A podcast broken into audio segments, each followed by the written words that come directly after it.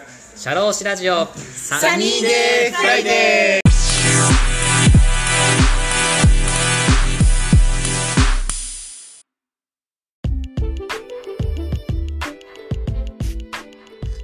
この番組は国内、海外問わず放浪が大好きな国際派社労士 DJ のポッドキャストです。明日から週末だ。とウキウキするようなそんな昼下がりの金曜日の気持ちになれるトーク番組を作っていきます。番組へのメッセージ、ご意見、ご感想、番組で取り上げてもらいたいトピックなどなど、どしどし応募しております。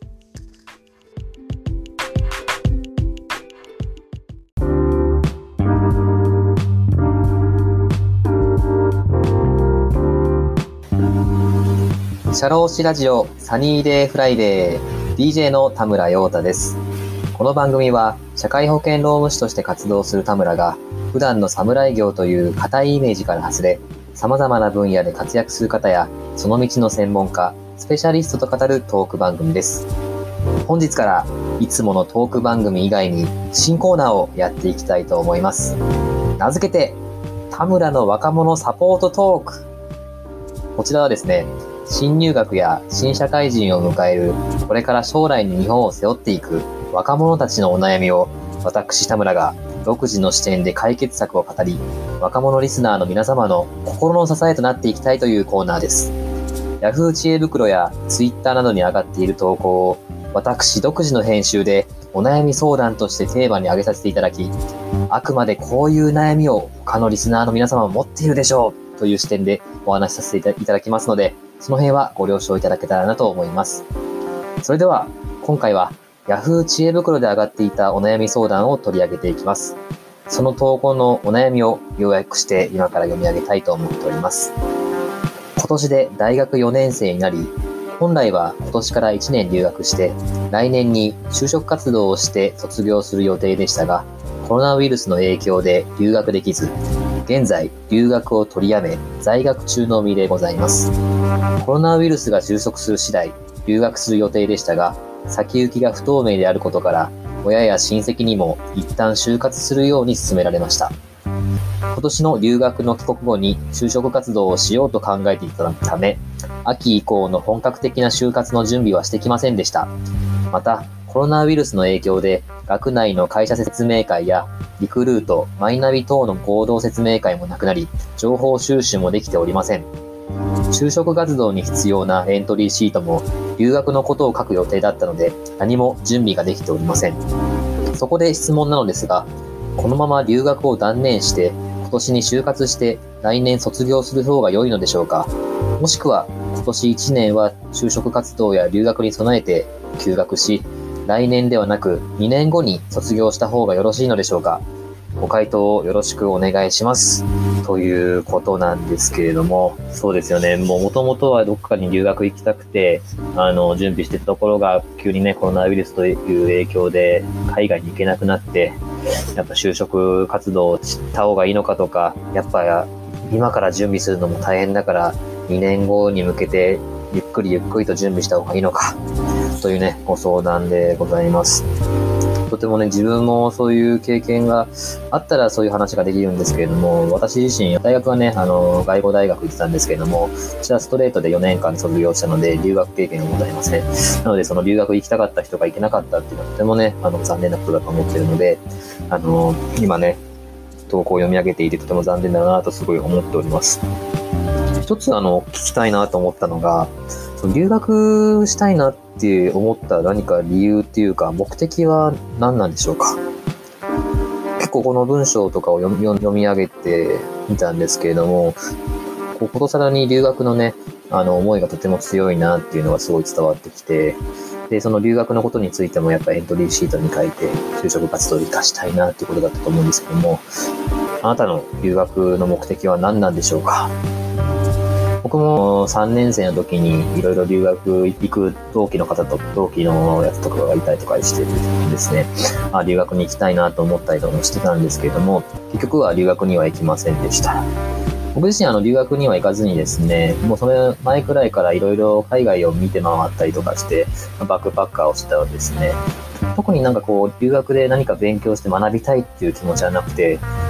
それよりかですね、1年間お休み休学してですね、まあ、バックパッカーでは行けないような、普通だったらまあ近場のアジアだったりとか、あの、比較的安い航空券で買えるようなところに行くようにしてたんですけども、まあ実際に休学して、あの、普段行けないような、まあアフリカだったりとかヨーロッパだったりとか、あの南米、北米とかね、そういうところに行きたいなっていうのは思ったので、まあそういう意味で休学したいなっていうのはあったんですけども、なんかその留学に対しての思いっていうのがあまりなくてですね、自分自身その、まあ結局、まあ、言語を学ぶんだったら別に留学取らなくても、まあ、実際に仕事をして就職してからもまあ学ぶ機会があるんじゃないかなと思ったので、なんかこう、そういうのでもないなと思いますし、まあ、住む経験というか、海外で今一箇所にとどまって生活する経験というのもすごい大事だなっていうこともあって、やっぱ留学する人もいると思うんですけども、自分自身はそのもうすでにもう海外とかもいろいろ回ってたので、なんかそこで住むっていう経験っていうか、一人で生きるっていう経験はあったので、なんか別にそういうわけでもないなと思って、なんか別に留学じゃないなと思ったんですけども、今、あの、投稿いただいた方に関しては、留学の目的は何なんだろうなと思いました。で、あのー、就職活動にもね、やっぱそのエントリーシートにその留学のことを書きたいっていうね、思いがとても強いと思うんですけども、何かその留学をしたことによってなんか書けることとかお話しできることっていうのが、最終的にその会社にとって何が必要な、何が重要なのかとか、その会社の重要な人材として、その留学した経験っていうのが活かされるのかっていう視点で、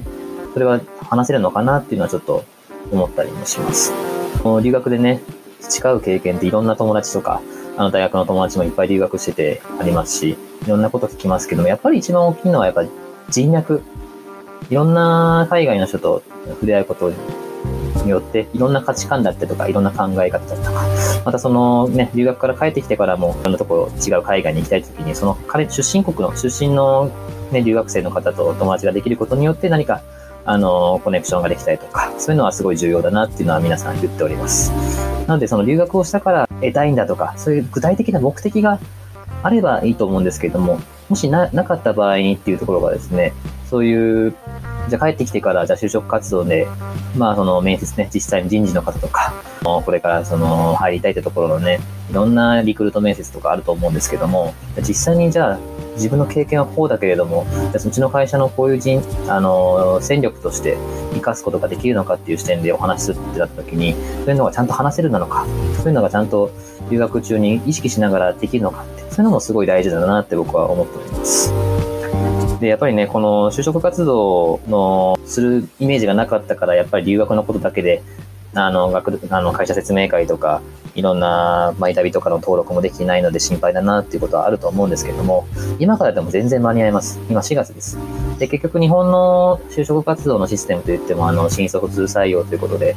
まあ、あの、10月ぐらいまでには、あの、行きたいところを決めて、で、いろんな内定先、まあ、内内定っていうんですね。内定先をいっぱい取って、できるだけ自分の選択肢を広げていくであったりとか、もしくは、あの、いろんな内定先を取ることによって、自分がこう、社会から必要とされてる人材なんだとか、そういうふうな思いで就職活動される方がいらっしゃると思いますけれども、結局はね、行きたい会社っていうのは結局一つしかないわけで、自分がそのどんだけ内定を取ったからって言っても結局決めるのはあなたですし、で、いろんなね、決め方があると思います。で、自分にとってはやっぱりお金が給料が高いところがいいとか、やっぱり知名度がいいっていう人もいれば、あとはやっぱり自分のね、あの、今まで勉強してきたことがちゃんと活かされるような会社であったりとか、ポジションにね、すぐ配置してくれるような会社がいいのかとか、やっぱりその人数がね、少なくて自分の意見がすぐ通るような会社がいいとか、いろんな価値観があると思います。なので今、今何もこう準備してないからといって、他の人にから遅れを取って就職活動間に合わないっていうわけでもないですし、今から本気出してね、自分がどういうとこで働きたいんだろうとか、どういうことを大事にしてるんだろうっていうことをちゃんとまあ、紙とかにね、書いていただいて、こう、さらっていったときに、しっかりとその最短距離でね、あのー、就職活動の準備をしていただければ、今からでも全然間に合います。なので、今、こう、投稿見させていただいた中で、留学をしたいっていうのが一番の思いで、で、留学できなかった場合、じゃあまあ就職活動しかないやっていう、で、時間がないからまあどうしようっていう、まあ、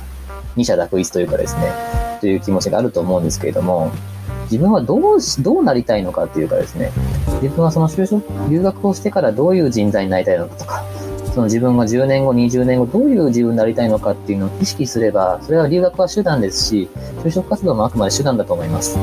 別にその就職活動をして、あの会社入ってから、例えばそのね、会社の制度として留学するっていうパターンもあると思いますし、実際にその会社に入って2、3年働いて、次のキャリアアップだということで退職して、そこから留学をするっていうパターンもあると思います。今自分ができること、今何がしたいか、それは今じゃなければダメなのかとか、そういうところもね、意識していくことが必要なのかなって思います。僕がそういった偉いことを言えるわけではないんですけれども、あの、大学生、僕も経験はあるんですけれども、ま大学生の時って、まあ、いろんな、ね、時間もあったりとか、あの、いろんな友達がいて、一見なんかこう、いろんな情報が入ってくるなっていう気持ちは、あの、ことはあるんですけれども、いざちょっとね、自分の大学だったりとか、あの、自分はバイト先のちょっと外で、外に出て、まあ会社説明会であったりとか、OB 訪問、OG 訪問とか行っていろんな人の話を聞くと、自分がこう、あの、生きてきた世界とか社会がね、とても小さいものだなっていうのはそう気づかされます。で、実際にね、社会人になっていろんな人と付き合うことになって、いろんな話を聞いてても、あ自分がいる社会っていうのは本当にちっちゃいあの世界だなっていうのがあります。なので、意識して自分がこう情報をもらって、その自分が外で行動して外に出て情報を取っていかないと、なかなかそういう情報、あの、自分の新しい発見っていうのは見つからないですし、なんかこう、周りの人がこう言ってるからとか、家族がこう言ってるから自分はこうしなきゃいけないとか、どんどんどんどんうちに子供ってしまって、結局なんかもう、A か B かしかない。だからどっちにしたらいいんだろう。で、まあ今までこう準備してきた A だから、その A で行くしかないから、B は B のその就職活したくないから、やっぱ結局休学した方がいいよねっていうね、そういうふうな考えをこう自分で追い込んでしまうような形になりますけれども、もっともっと全然ね、あの自信持って、別にその来年の4月がその就職活動しなきゃいけないってわけでもないですし、あの、自分のね、行動次第で、あの、いろいろと変わることもできます。あとあの、家族とね、親と、親の、まあ、ご家族のね、方、保護者の方とのやっぱりこう、説得とか打ち合わせも必要だと思います。いかんせんやっぱりね、こう、会社で、あの社会人としてお金を稼ぐ側ではなくて、養っていただ、養ってもらう側ということで、なかなかこう発言がしにくいであったりとか、いろんなこと、思いがあると思います。なので、まずはね、あの、保護者の方とですね、まあ今後自分はこういう風にしていきたいんだと思うんだけれども、そのメリットとしてはこれこれ、デメリットとしてはこれこれなんだけど、どうした方がいいのかな。で実際その説得するときにもね、自分は10年後、20年後ね、こうなっていて、そのために今これ、今じゃなきゃこれはできないからこうなんだよっていうね、ちゃんと具体的に説明していただいて、あとはやっぱりそのね、保護者の、まあ、家族のご環境ともあると思うので、そういうところをちゃんとこう、詰め合わせていただいて、しっかり話し合った結果、まあ、その一番のね、最適なね、答えの行動をしていただく。これが一番重要なのじゃないかなと思います。なので、まあ、最初最終的なね、またお話に戻りますけれども、まあ、結局どちらがいいのかっていうところは、じゃあ今何をしたらいいのか、何をしなければ、何をするためには、もうこの選択を取るしかないっていうのをね、もうちょっと自分のね、あのー、思いっていうのをね、まあ、見つめ直していただいて、まだまだ時間はありますので、結局どういう会社で行きたいのかとか、それどういう会社だったら自分を成長もらうのかとか、いろんな考えあると思いますので、そういうところをちょっと、あの、ゆっくりね、この今、ゴールデンウィークの時期に考えていただけたらなと思っております。はい。田村がこれからの将来の日本を背負っていく若者たちのお悩みを解決するコーナー、田村の若者サポートトーク。次回も不定期となりますが、コンスタントに語っていきたいと思いますので、お楽しみにしてください。また、リスナーの皆様からの生のお悩み相談も募集しておりますので、どしどしメッセージをお待ちしております。お相手は田村陽太でした。ありがとうございました。シ